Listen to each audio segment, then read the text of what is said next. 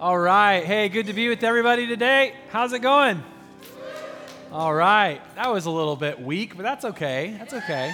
That was awesome. Man, it's so good to be with everybody here today in the room. Man, full house. That's so cool. So good to see you guys and great to be with you all online.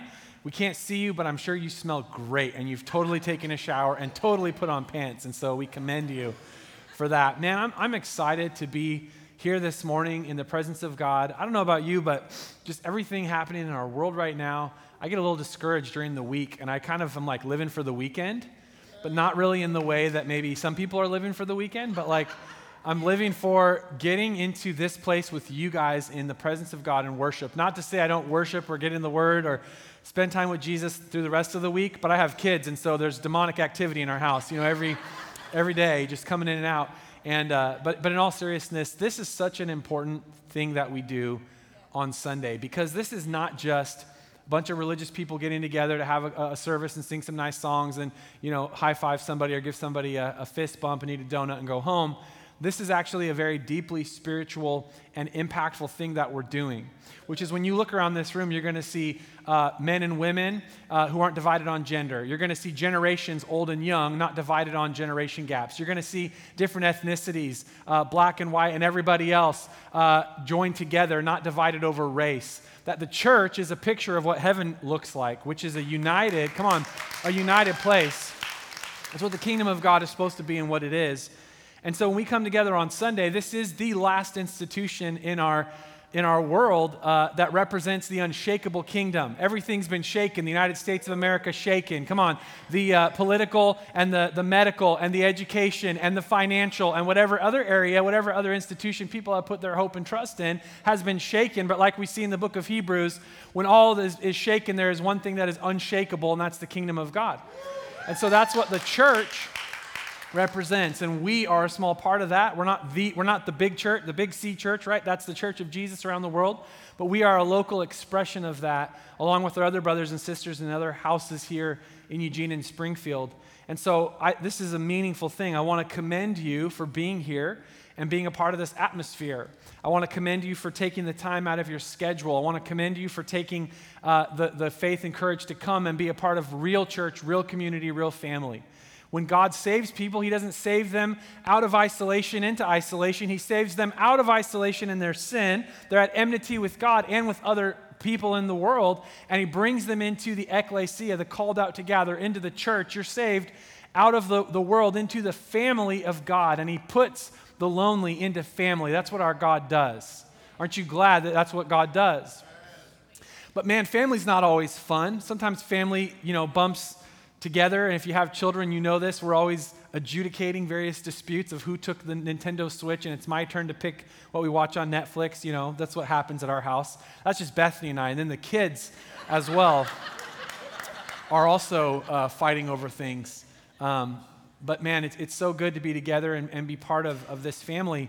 We're in a series right now called, uh, it's sort of a dual series. It's ILMC, and it stands for two things. One, I love my church. I love my church. Yeah? You have to clap, otherwise, you hurt my feelings. Come on. I love my church. Uh, and I can tell you right now, Bethany and I, we, we really, and our staff, we really do love you guys. And it's, man, this is a great place. I really do love you. I don't know all of you, so it's easy to love you, but I do love you. and you don't know me, so it's easy to love me, right? You guys just hear me come up and say nice, pretty things on Sundays, but if you knew me, you'd be like, he loves the Oregon Ducks at an idolatrous level. It is. I'm just going to call it right now undefeated season. Let's go. Let's go. Okay. That's, that can unite us, right? That can really bring us together. The kingdom of God, people that, that, you know, root for the Ducks, and then sinners, otherwise known as Husky fans, right? It's just making sure those are clear. But we, we really love you guys. We're in this series called I Love My Church. But it's not just I love my church, it's I love my city. You see, when you love the church and you love the family that God's placed you in, when you love the house that God has planted you in, and you love the expression of what Jesus is doing in the church the good, the bad, and the ugly, whether we like it or not, this is how God chose to reach to this broken planet is to bring a bunch of dysfunctional people from every tribe, tongue, and nation, every walk of life together to represent what only the supernatural God of heaven could actually do. Come on. Because when you look at the world around us, it's in total disarray and total disunity, but the church is a place where there's unity, not in every issue. We disagree about everything. We disagree in this house right here, in this room, we disagree about politics. We disagree, uh, disagree about masks and no masks and vaccine and no vaccine and what sports team to root for and all that stuff. But you know, the issues are not the issue. The main issue is that we are united in Christ. And so we stand as a representation of what God can do. But when you, when you love your, your church, when you love the place that God has planted you and placed you, that also means you're going to catch the Father's heart. And the Father's heart is that He loves the city. That God doesn't look at the brokenness around us. And when I say the city, I mean Eugene and Springfield, but I'm talking about the world outside the walls of the church. I'm talking about culture. You know, in the kingdom of God, we live in the world, but we're not of the world, okay? We, we live in the city of man and we are the city of God. And you can study this whole thought out, but God loves the city. I talked about this last week. The story of Jonah that ran from the call of God. God had sent him to his enemies, the people in Nineveh, the Assyrians, and God wanted him to proclaim the declaration of God's salvation that if they would turn from their sin, God would save them. And Jonah got mad and he went the other way. And if you know the story, he, he got thrown overboard, got swallowed, swallowed, right? Not swallowed, swallowed by a fish and puked out until he responded, but he still had to follow the call of God but it reflects and shows the heart of God is that He loves the city, that people that maybe uh, you want to turn into enemies. Well, it's those Republicans or it's those Democrats or it's those maskers or no maskers or vaxxers or no vaxxers or whatever level or, or division that the enemy wants to create. God doesn't want you to look at those people as enemies, He wants you to look at them as family because they're all sons and daughters of God. And He wants us to speak that message of reconciliation and speak that message of truth, call people to turn their hearts to God and come to salvation. And so when you say, I love my church, you can't say that without also recognizing that the Father of the house, the Father of the church, God our Father, has a heart for the city. That's why I love my church, but I also love my city. city. And those aren't just slogans and, and just things we put on t shirts, although we are going to put it on a t shirt. Come on, that's fun. It's coming soon. Uh, we're going to get t shirts this year. We scratched it together. We, we figured it out in the budget. We, we, we decided we're going to you know, get rid of air conditioning and we're going to do t shirts. I'm just kidding. I'm, I'm teasing. I actually asked Pastor Mark, I was like, Pastor Mark, just like in all honesty, do, can we do t shirts this year? And, and you know, he had squired some money away somewhere. We can do it. So we're going to do it. Yes, we're going to have t shirts. How many of you do not have an I Love My Church t shirt? And you're like, I need one, Pastor Jake. Yeah, because you don't feel like part of the family until you have the $8 t shirt. Come on, you know, you need it. All right. Awesome. We're going to do it. No, we don't charge for them, so no, we, they're free. Uh, I'm excited about that, but it's not just a slogan it's, it's really who we are, that we understand, man, we're planted in a house, we love our church, we serve in our church, this is our, our family, this is our community. And then when we are part of that family, we have to hear the heart of God. And we're also part of the family business, the business, to go out into the world. You got to be nervous when a Sicilian starts talking about the family business. I am Sicilian, yeah. My grandpa's full blooded Sicilian. Did anybody know that? Yeah the Cafaro side, so we know the Cosa Nostra. Yeah, it's, uh, we're part of the family business. But God's family business is the call to go into the city to proclaim the gospel, right? To make disciples. The very last thing Jesus said to his followers when he, before he ascended to heaven was go into all the world and make disciples, teaching them to obey all that I've commanded you, which included what he just said. Therefore, there is no such thing as a disciple that doesn't make disciples. Oh, Pastor Jake, it's not my call. It is now. You know, oh, it's not my gift. Happy birthday. It is your gift. well, I'm an introvert. So am I. I don't even know why I'm up here talking right now. It's like I heard the call of God one point, and now I'm just up here, and now after church, I have to crawl into the fetal position and recover. but you know what? We do uncomfortable things because they're the right thing to do, and that's our call. So whether you like it or not, if you're a disciple of Jesus, you're called to make disciples. And God's going to use you to do amazing things in the city around you because God is working his plan and his hope and his power through us as the church as we take the gospel and carry it out in the love of God to the city around us. So that's what we're doing in this series. Now, I want to be, um, uh, uh, tell you something. I preached a completely different sermon in, in first uh, service. I've never done that before. Um, I'm pretty by the book, and I typically go with what I have prepared. And uh, yeah, I just I, I went completely off the cuff and gave a message uh, that is absolutely a one-time thing. I couldn't do it again if I tried. Um, maybe I could, but it would be bad. It wouldn't work. So what we're going to do is we're going to post both sermons. So you guys are going to hear a different message today than what was preached in first service, but I would encourage you to go back and listen to it because I really just talked from my heart about those two things. I love my church and I love my city. And we talked about some of the issues that we're facing, and we didn't talk about them in a political way, didn't talk about them in a way to create division, but rather from the opposite perspective to create unity. Because the reality is that the issues that we're going through as a society are not the actual issue. That if we would zoom out, we'd realize that times have been hard, times have been tough, and people have disagreed throughout history. But there's an unshakable kingdom, and God has purpose and a plan throughout human history. And if we'd zoom out as the people of God, then we would realize fighting my brother and sister about an issue of today is missing the issue of eternity. And so that's the message I shared first service. Uh, no notes, no preparation, so it was a little bit raw. And now you're probably curious, and that's great. I'm trying to make you curious. Go listen to it. We'll post it, we'll get it up as soon as possible. And then, first service people need to hear this message because this is also important too. All right, so we're going to dive in. Father, we thank you for this day. I thank you for all these wonderful, beautiful people here today, our brothers and sisters. Lord, we are a family. We're excited to, to be, Lord, together in your presence and excited to get into your word, to grow, to be challenged, and to change, Lord, so we can love our church and be faithful to the calling that you've placed in us to be citizens of this, this house, Lord, to be members of this house but also our call to the city to be ambassadors of, of your kingdom and ministers of reconciliation. So we love you, Lord. We give you this time in Jesus' name. Amen. Okay, so I went a little bit long in my intro there, and so I'm going to go fast. I have two gears fast and faster. That's how I talk, all right? So I'm going to go faster. Today, I want to talk about money. If, if you're taking notes, our message today is called Treasure. And we're talking about loving our church. You know that Jesus actually talked about money more than almost anything else. If you go into the Gospels of Matthew, Mark, and Luke, the, the Gospels are those books that, that the New Testament starts with. There's the, these, these books that were written by some of Jesus' disciples, Matthew, Levi, and uh, Mark was probably the, the recounting of Peter of what he went through with Jesus and written down by Mark. Uh, Luke was a physician that traveled with Paul, and he had compiled these reports. And then John was one of Jesus' disciples. These are the Gospels. They tell the story of Jesus.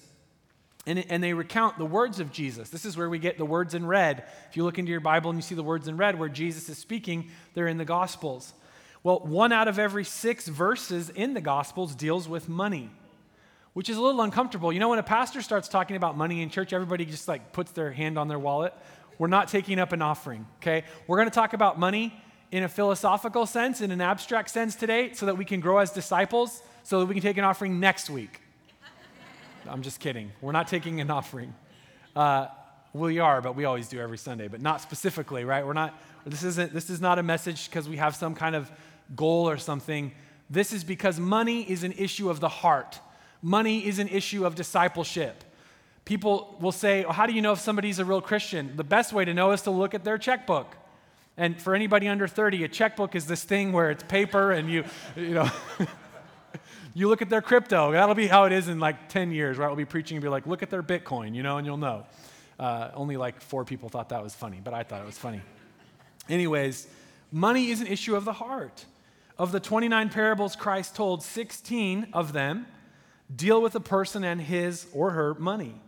And here's the reality money is a tangible representation of what you love and what you worship. The word worship is two words worth-ship. What do I ascribe worth to? What do I place value upon? So, money is how I vote my heart. Money is where I put my stamp of worth and value. When I give my money to something, then it shows that I value this thing. There was a, a mother that wanted to teach her daughter a moral lesson, you know, give her a church lesson, right? Get her, get her discipled. And so she, she gave her little girl a dollar and a quarter for church. So here you go, honey. And she said, just put whatever one. You can put the dollar or you can put the quarter, whichever one you want when the plate goes by in church, and then you get to keep the other for yourself. And she wanted her to like do the right thing, right? We all do this as parents. When they were coming out of church, the mother asked her daughter which one she had given. Well, said the little girl, I was going to give the dollar, but just before the collection, the man in the pulpit said that we should all be cheerful givers. And I knew I'd be a lot more cheerful if I gave the quarter. So that's what I did. Got to be careful what verses you preach, right? But money oftentimes is sort of what anchors our, our what we value and what we're worshiping, and it values even our, our joy we were trying to explain to our children because we've been teaching them all about entrepreneurship, and, and that's a big thing for us. I want my kids to learn how to, how to make money and all that and run businesses and those types of things. It's a value for us. And so we found out that at youth camp, there wasn't going to be a snack shack because the camp didn't have the staff to run it. So my kids were like, Can we do it? And so we said, Great, we'll do it, but we have to do it as a business. So we sat down and we said, Okay, dad's going to invest in your business, so I'll provide the capital. And we had to tell them what capital was. And then uh, how many of you are like, I want to know, you know, so I can start a snack shack? You know, so here's what capital is, and then we need to go purchase our, our supplies, and so our expenses are our overhead. And then when you sell something, you have to make sure there's a profit in it because they had an idea that if we bought the sodas for a dollar, they could sell them for a dollar. And then they'd have a dollar. And I was like, You wouldn't have a dollar. you would have a nothing. You have a zero. So we had to explain the whole thing to them. Um, and they're, and they're learning about this, and they did their business and they made some money. So each kid made like over $100, which is a lot, right? If you're like nine, right? I never even saw $100 until I think I've never seen $100, right?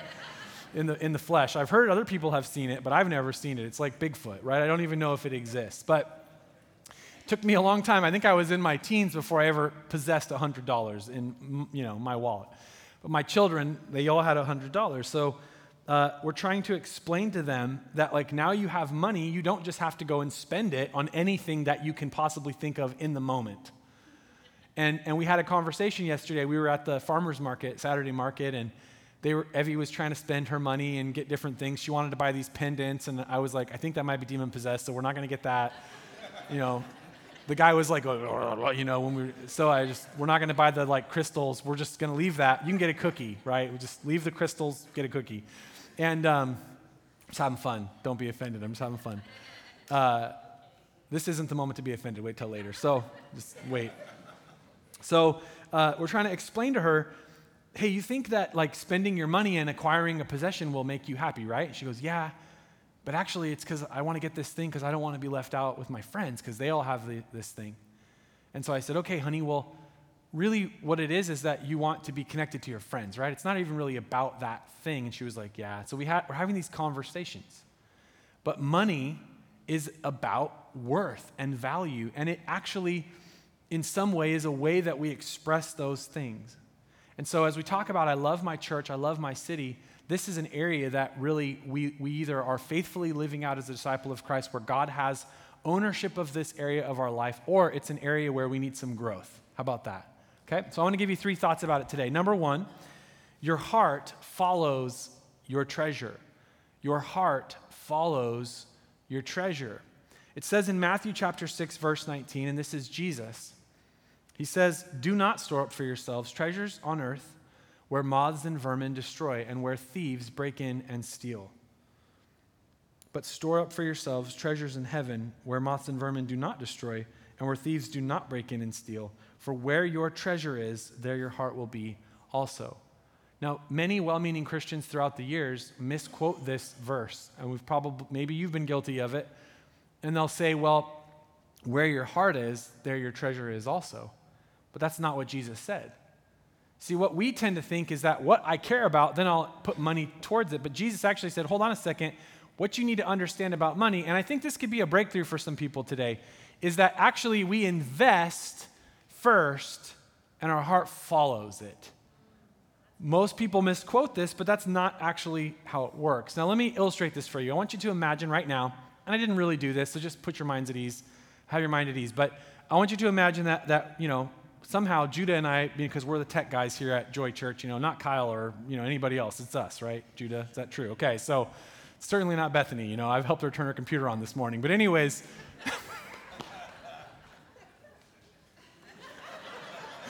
she roasts me a lot when she preaches, right? So I had to just, I'm sorry, babe, I won't do it again, okay? Anyways, I'm just teasing. But Imagine that we figured out how to hack your bank accounts, your mortgages, your credit cards, your investments. You know, those of you that have like $19.14 in crypto, we got it. We've hacked in, we have access to it, and we've withdrawn all of it into cash, and we put it in a suitcase. And now your entire life worth, your, your life savings, some of you were like, I don't have anything, I'm not worried about it. But for those of you that do, it's all out on the street, out here on Gateway, right? Or maybe out here on the freeway in a suitcase. And all of that cash is just sitting there. And we left some bills out so people that were walking by could see it. How many of you now could actually like sit and listen to this message in peace if that were the case? You're too religious, Rob. You're lying. I'm just, I'm having fun. No, the reality is if all of your life savings, if all of your treasure was out on the street, and again, it's, it's hard to actually get the sense of this because you know it's not true, but imagine that it really was out there. Could you sit and listen? Could you just sit and listen and not think about it? And the reality is, maybe not for everybody, not Rob, but for the rest of us, I'm just teasing you, I love you, Rob. Uh, for, the, for, for, for most of us, we couldn't. We wouldn't have peace. And the reason why is because there's this invisible string that goes from your heart to your treasure. I don't know if anybody else does any investing or whatever, you know, I call it investing, really, it's just donating money to the stock market or whatever that we do. But, uh, but when you do that, when I'm in a trade, if I'm buying a stock or an option or selling something or whatever, I have my phone, has my, my information, and I always check it. And I can't stop. You're pointing at your husband right there. Why? Because your heart follows your treasure. Where your treasure is invested. And that's what Jesus is saying. When your treasure's out on the street, you can't just sit and be at peace and have a meal or sit in a sermon because your heart is connected on this invisible string. There was this massive study done. Bethany did this great message a few months ago about service and servanthood and how when we serve, uh, it actually creates love. We think that love creates service, but it's actually the opposite, and it's the same with money.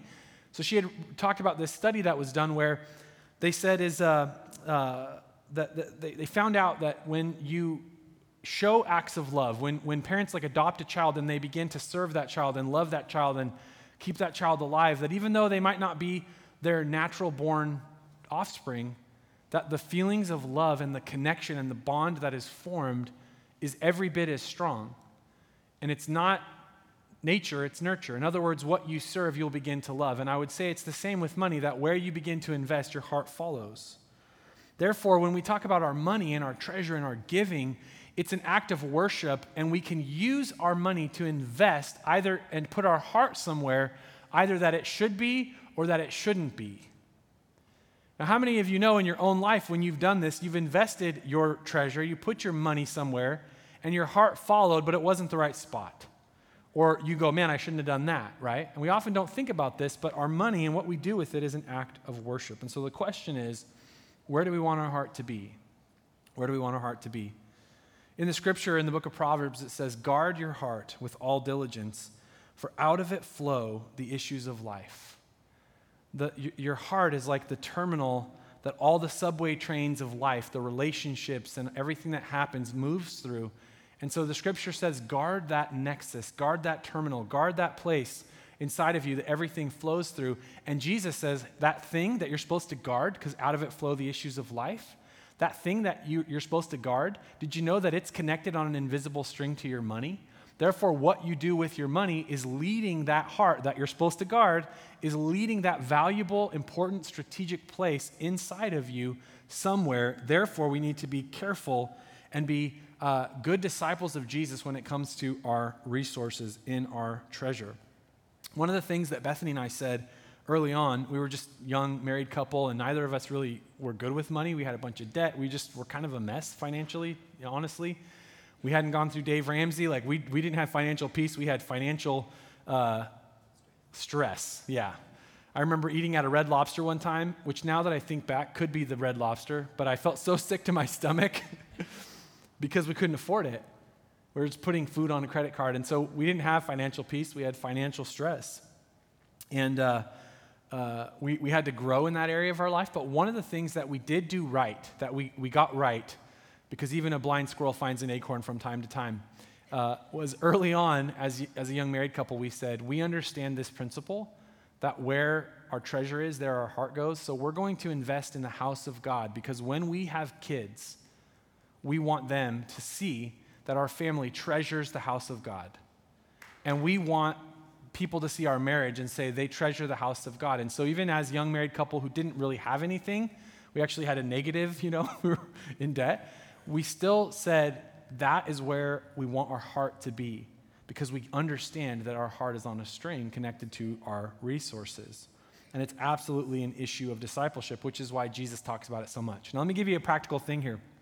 I'll move on to the, the next thoughts.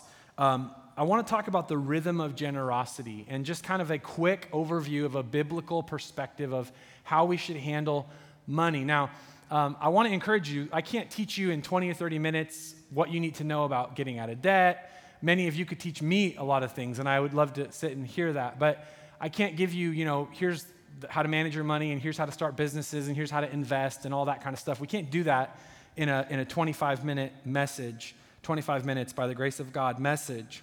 Um, but what I can talk about, though, is a rhythm of generosity as far as how we should kind of operate as, as members of a, of a church and members of the body of Christ. So, this is a rhythm of generosity that we see from the scripture. The first is what we call the tithe. Tithe means a tenth. And so, this is a time tested, ancient tradition uh, that Christians and followers of God have done since time immemorial. And I can't go into the full theology. We actually have a position paper on our website about this if you want to look at that to get more insight into this. But, but tithing is a practice that I've done since I was a very small child. Uh, Bethany and I both did it, and we kept that value into adulthood, and we teach it now, and we absolutely believe in it. Tithing simply means that you give 10% of your increase, that you, you give that to the Lord, that you turn that over. And it comes out of the Bible, the idea of the first, that God gets the first. And the concept of tithing, though it's very foreign uh, to our modern sort of way of thinking of money, is that we believe that if we will give God and honor God with the first portion being a tenth of our resources, that He will bless the rest beyond what we could do with that 100%. Now, I can tell you a hundred stories, probably literally at least a hundred stories, where tithing has never, ever, ever, ever, ever, ever, ever, ever hurt us, only has led to God's blessing in our life. Coming from the place of being too broke and busted thinking young adults, not having any idea about money, to a place of prosperity that God's put us into now, and just not, not because of how smart we were or having the best training, but literally just by the hand of God. And it's one of those things where I never like to just say, oh, just have faith and just trust what I'm saying. Now, I want you to study this out. Tithing is an interesting one because it's actually one of the areas in the Bible, it's the only area in the Bible, in fact, where God Himself says, I want you to try me out on this. So God does not offer a lot of money back guarantees. You're not going to find them. But he does in the book of Malachi. He says, Test me in this, right? Bring your tithes into the storehouse and see if I don't pour out, open the windows of heaven and pour out a blessing. And so we believe that as Christians that we pay our tithes, that we honor God in our finances as an act of worship, that we bring 10%. And so Bethany and I do this. You know, we are pastors here at Joy Church. We're part of the leadership team, but we're also members and we're disciples. And so everything I teach you today is our practice, what we do as Christians and as disciples. So we, we bring a tenth, and that is the first part of the rhythm of generosity. Now, that might be a challenge for some people. That might be like a, wow, I don't think I could do that. Hey, it's just, it's a journey that you want to go on. And I want to walk with you as you journey through this. It's not a legalism thing like, you know, you have to do it. No, you need to like study this out and do it in faith or don't do it in faith, but you need to study it out and don't just dismiss it because you don't like it because it's uncomfortable, right? So, this is a part of the rhythm of generosity. The second part, which is actually the really fun part, is the free will offerings, giving above and beyond the tithe. Now, I'm a millennial. How many of you love millennial generation? Come on, millennials. Where you at? Where's your skinny jeans at? I'm never giving up my skinnies. Never. I don't care, Gen Z, that you want to wear mom jeans. I'm wearing skinny jeans. Okay, okay, I see how it is. Nobody's going to support me here. Anyways, millennial generation, sort of in my generation, has come a lot of these like challenges of like, oh, tithing is legalistic. And the funny thing is, I've never met a fellow millennial who felt that tithing was legalistic and wanted to do it in the New Testament style and so they gave everything that they have to God. what I found is that everyone who deconstructs tithing never gives more than 10%, they only ever give less. So you have my theological permission as your pastor. If you love to give 25, 30, 40% because you're so New Testament and you're so grace, millennial, then please do that. But I'm going to stick with the Old Testament and be a legalistic. Okay, be a legalist. This is funny. You guys are not enjoying. I mean, I am enjoying this message a lot, but maybe you just like would have liked the first service better, maybe. But what I find is that people that want to disagree with the tithe, they don't ever move into like really generous. It's always very stingy in that heart. And so I like to, to, to, look at the fruit of someone's life. A lot of people deconstruct Christianity right now. The problem is what they build in its place is usually but ugly and looks nothing like Jesus and looks nothing like, like, like the church of the New Testament. It's not sacrificial, it's self serving. It's not generous, it's stingy. It's not missional, it's, it's totally like focused on the self. So, anyways, that's my offensive thing for today. That now you can be offended. But this area of the rhythm of generosity, free will, is above the tithe. This is where when we've honored God with the first, now as God blesses us, we can say, I want to give to God above and beyond what's sort of my requirement. I want to be generous to God, His kingdom, the poor, people around me. This is where it's fun. When God begins to bless you in this area of finances, where you get to actually live out this verse that says it's more blessed to give than to receive. It's above the tithe where generosity and giving really, really kicks into play. Now, again, if your level of faith is like that 10% line and the tithe, that's awesome. Man, work on that, get to that level of discipleship. But I'm just going to tell you, as a disciple that's been doing this for a long time, it is so amazingly fun to get crazy in your giving because you know that you can never outgive God. And this is the area of that free will above the tithe. Now, a challenge for you this is what Bethany and I do, and this is not in the Bible, this is just my practice, our practice, is we've always said, hey, let's not put a number on it, let's put a percentage on it. Because if we put a percentage on it and we believe God's going to bless us, then if He wants to bless us more, then He, he gets more for His kingdom. Right? It's not that tricky, but you know, a little, little tricky, right? Um, and so we've, we've said, hey, we're going to give a certain percentage, uh, and that percentage based giving is a step of faith and gives God a reason to bless you. It's really a, a, really awesome thing. But, I, but that's the rhythm of generosity. Again, I can't teach everything about money, even about giving and all that, but I want to just give that to you and ask you to study it and pray and lean into it. Don't ignore it, but say, God, hey, let me look at this thing about tithing. Let me look at this thing about giving. That's the rhythm of generosity. We practice it, so many of you do, and it's an awesome thing. It's a blessing of God. The second thought that I want to give you today, after your heart follows your treasure, is this you are blessed to be a blessing that God's heart is to bless you. It is not God's will that you would be in poverty and be absolutely uh, unable to take care of your needs and be a blessing to others. I had an opportunity a couple years ago to go to Cambodia, and we were on the Mekong River. And there's a, group of people that have been uh, displaced from, from another place, and they're called the, the, the Hmong people or Hmong people. And they, they're so poor, they don't even live on land, they actually live on boats. Has anybody ever been there to Cambodia? And a few of us have been there, and um, these people are so uh, in such poverty, they, they literally live on these, these boats. And we were on this river cruise. Cruise is the wrong word. It was like a river tour, but a very rickety boat. And, um, and uh, I saw these people in poverty, and I saw little children swimming in the water where they would go to the bathroom. And I was just, it was, it, it, it shocked me as an American coming from opulence, right, that we actually live in, whether you realize it or not when you go to the third world, you realize, oh, no, no, wait a second. I live in like the richest, most privileged area ever, right? Um, and so I saw that, and I was so deeply shaken and moved. I mean, I was just to my core. I felt guilt. I felt shame. I almost felt like I want to like give everything away. How, how is it fair that I have all of this and, and these people have nothing? And we ended up having a, um, a layover in Seoul, Korea. It was like a 12 hour layover. And I remember while we were there, just really could not shake this experience that I'd had. And the Lord spoke something to me very clearly. You know, I just felt like He put into my heart, Jake, I don't want you to have empty hands. I want you to have open hands. And it was in that moment that I realized God's heart was not that I would go to the level of the people in poverty, it was that God could use me to help elevate people from poverty into prosperity. You see, one of the things that the Church of the United States of America is kind of getting wrong, and I, and I, I feel pretty confident about this one, and you can take it with a grain of salt, is that we have embraced some ideologies that are ca- actually counter biblical, which is that everyone should have less rather than that everyone that has should be generous and elevate others. It's a very different, it's a very different thing. Slight nuance, but a very, very different thing. And if you as a believer are guilty and you walk in shame and you're like, well, I have and somebody else doesn't have, and therefore I'm doing the wrong thing, what if you just said, God, could you use me to be a blessing? Now, it doesn't work if you're not generous. See what I'm saying? If you're stingy, then it doesn't work. But if, but if we took the prosperity that we're blessed with and realized God's blessing me to be a blessing. If you look at this in Genesis chapter 12, uh, Abram is called by the Lord Leave your native country, your relatives, your father's family, go to a land I will show you. I will make you a great nation. I will bless you and make you famous, and you will be a blessing to others.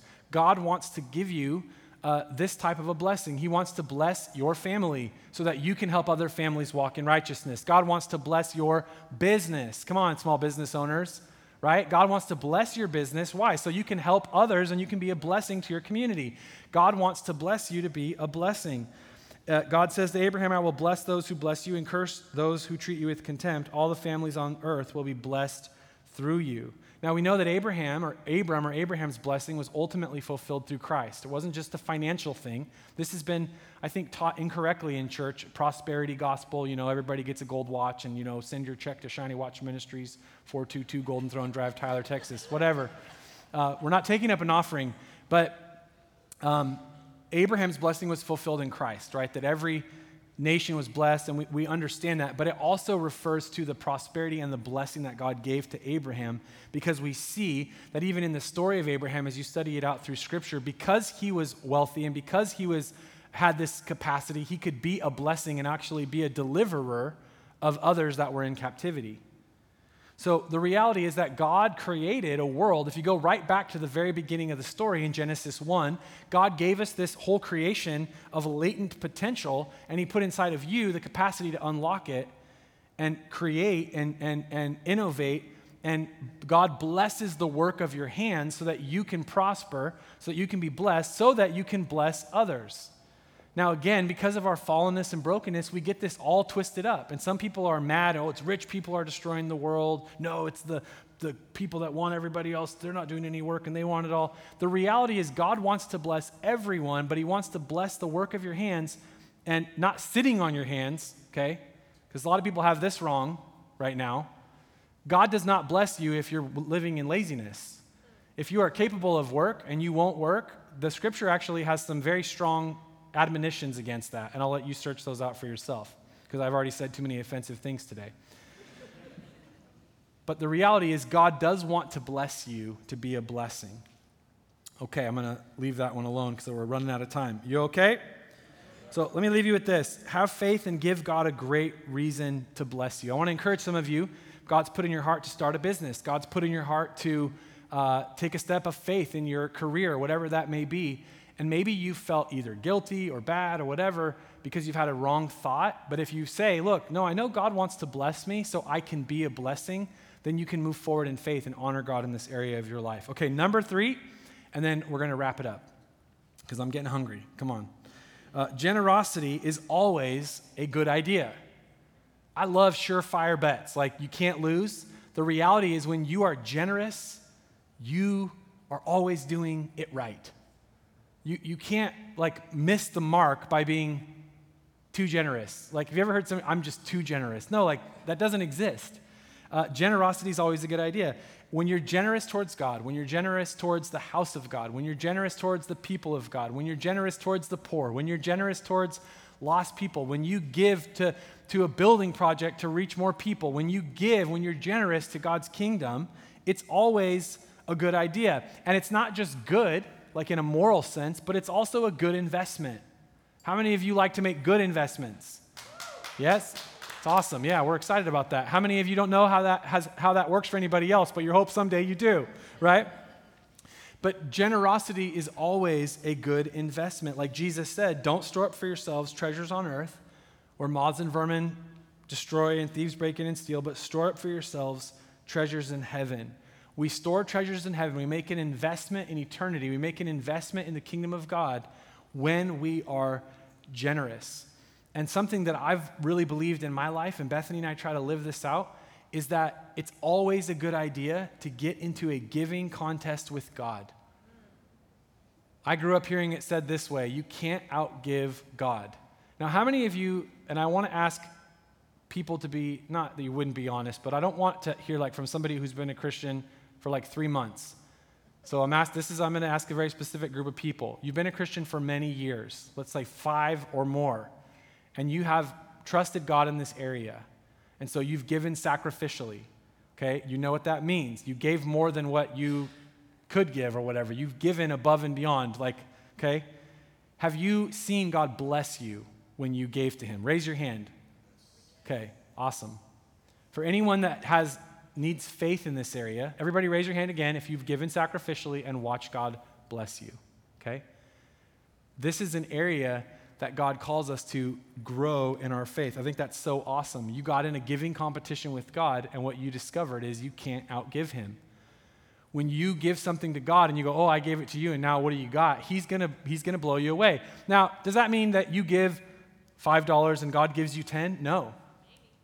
Maybe, but that's not what it means. It, it's not, God isn't, He's not a slot machine, okay? it's not how it works. Uh, the blessing of the Lord reflects in so many different areas of life. So it's not that it's like, man, put in a quarter, get 50 cents. That's not, that's very, you know, it's almost like a grotesque way of looking at it. But the idea is that what we sow, we will reap. And yes, you will be blessed financially because God is going to take care of you and bless you. Galatians 6 7 says, Don't be misled. You cannot mock the justice of God. You will always harvest what you plant. It's not rocket science, it's sowing and reaping. It's faith and understanding this is the type of world God has created in the universe that He's built. God is inviting you and I to participate in His economy, the economy of generosity. Generosity is always a good idea. So we want to make it our default posture towards God and understand we can't outgive God. Paul says it this way in 2 Corinthians 9, and we'll get ready to close. Remember this whoever sows sparingly will also reap sparingly, and whoever sows generously will also reap generously. Each of you should give what you have decided in your heart to give, not reluctantly or under compulsion. For God loves a cheerful giver. Another translation says a hilarious giver, which I think is awesome. Uh, I just think of somebody giving money in the offering, like, ah, you know, laughing like a maniacally. And God is able to bless you abundantly, so that in all things, at all times, having all that you need. This is the this is what generosity creates. So that in all things, at all times, having all that you need, you will abound in every good work. God's heart is to bless you so you can be a blessing. Our treasure is what we, we use our treasure to, to lock our heart on like a torpedo, right? Lock on where we want it to go. So, Bethany and I, for our family, we said, hey, we want our heart in the kingdom of God and the purposes of God. And we tell our children, hey, when you get a dollar, you give 10%, you give 10 cents. Why, why do I do that, Dad? Because this is what we want our heart to be. This is what God has done for us. This is who we are, what we're about. God blesses us to be a blessing, and generosity is always a good idea. This area of treasure is a discipleship issue. And I hope you hear my heart today. My heart is for God to bless you. There's no offering. There's not, the, our church is so blessed and prospered. Yes, we're in a building project. Of course, we have needs. The more that we together as a family give, the more we can reach our city. But that's not the heart of this message. That's not the point. The point is for all of us to grow as disciples of Jesus in an important area uh, of treasure. Amen? Awesome. Let's pray. Father, I thank you for this word today. God, I pray that we would receive it. Lord, that it would be good soil and Lord, our, our, we produce fruit in our lives. God, I pray that we would catch hold of this wherever we sort of land on this issue. Maybe we're, we're kind of struggling with tithes, or maybe we're struggling with giving and being really generous, or maybe maybe for us we even have maybe wrong thoughts about like oh, I don't give money to churches or whatever it may be. Lord, I just pray for your grace and I pray for your truth and your light to shine in our hearts that you would speak to each person. God, I thank you that you even said in your word that we could test you in this because you know it's hard. It's this issue of treasure, this issue of our money is a heart issue. And Lord, it's, a, it's an area of worship. And oftentimes we even feel security by holding back what you've called us to give. I pray, Lord, that we'd understand that you've not called us to have empty hands, but have open hands. That, Lord, we can have open hands that your blessings can come to, and then we don't close them and just take for ourselves, but we remain open and we remain humble and we remain generous, that we're blessed to be a blessing. Father, I pray you would stir those ideas and those uh, entrepreneurial uh, endeavors and those uh, successes in your people so that we can be that group that is like Abraham, blessed to be a blessing, that we can love the house and love the church, but also love our city so well. God, I look at our city and I see so much need. And I know that, Lord, in your kingdom is that provision to meet those needs, to feed the hungry, to clothe the naked, to, to, to put the orphans into homes, and to care for widows. Lord, you have called us as a lighthouse and a place of provision in this city. So, Lord, I pray that we'd really catch this message about treasure and understand that where our treasure is, our heart is also. We want our heart to be in your kingdom, in your house, and in your purposes. In Jesus' name, amen. Go ahead and bow your head and close your eyes real quick.